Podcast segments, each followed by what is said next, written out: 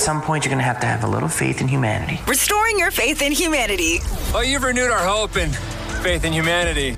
Here's Brew with all the feels. When's the last time we, we've heard about Arby's? Like, I don't want to be rude, but how are they still in business? It's been a while since I've had a delicious beef and cheddar, but they're in the news today over the Arby's Foundation that has committed a million dollars to pay off student lunch debts, kicking off the pledge with 200,000 to benefit thousands of students in the Atlanta metro area, and soon this will go national. Going to be distributed to over 47,000 students. The donation provides an immediate and meaningful solution to the ongoing and substantial problem of student lunch debt, which affects more than a million students every year. And every kid should have access to a lunch while they're at school.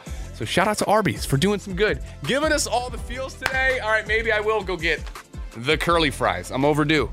Hey, here's a quote for your Wednesday. You are not required to set yourself on fire to keep other people warm. Mm.